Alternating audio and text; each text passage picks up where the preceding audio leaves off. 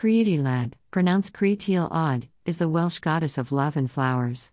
She is mainly celebrated on May Day, Beltane, as the eternal May Queen, fought over by the Oak King and Holly King.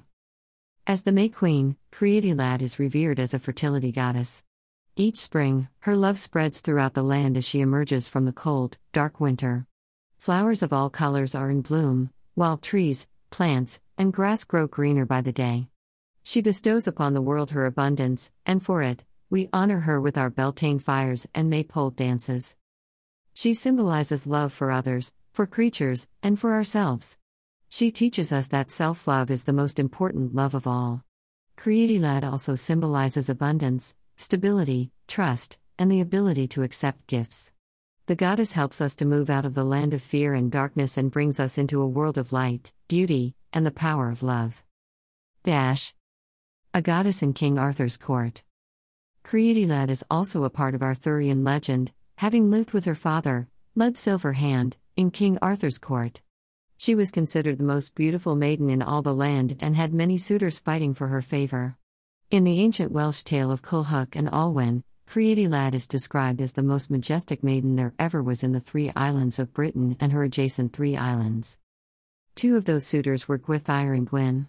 Gwythyr was a knight of King Arthur's court, while Gwyn is believed to have been the ruler of Annwn, the underworld. Many different tales of what happened between Gwythyr, Gwyn, and Creidilad exist.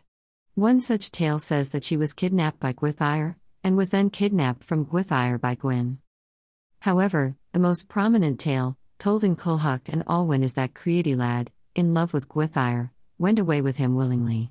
Before they could marry, however, Gwyn kidnaps her and brings her to Annwn.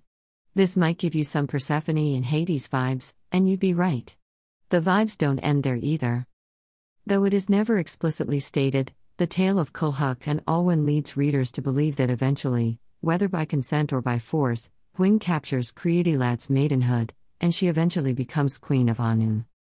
Gwythyr gathers forces and rides to the underworld to rescue Creidilad, where he and his men are captured and some are tortured and killed. Eventually, King Arthur shows up in the underworld and forces Gwyn to release Gwythyr and his men. He also takes Creidilad home with him and commands that she will reside there with her father, Hermes leading Persephone from the underworld and returning her to Demeter. Arthur also decrees that each year on May Day, Gwyn and Gwythyr will duel for Creidilad's hand, but that neither shall win her love until Judgment Day. And until that day, she will remain in the home of her father, Lud Silverhand. Dash the Battle of the Oak King and Holly King for the May Queen. Gwythyr and Gwyn are typical archetypes of the Oak King and Holly King myth.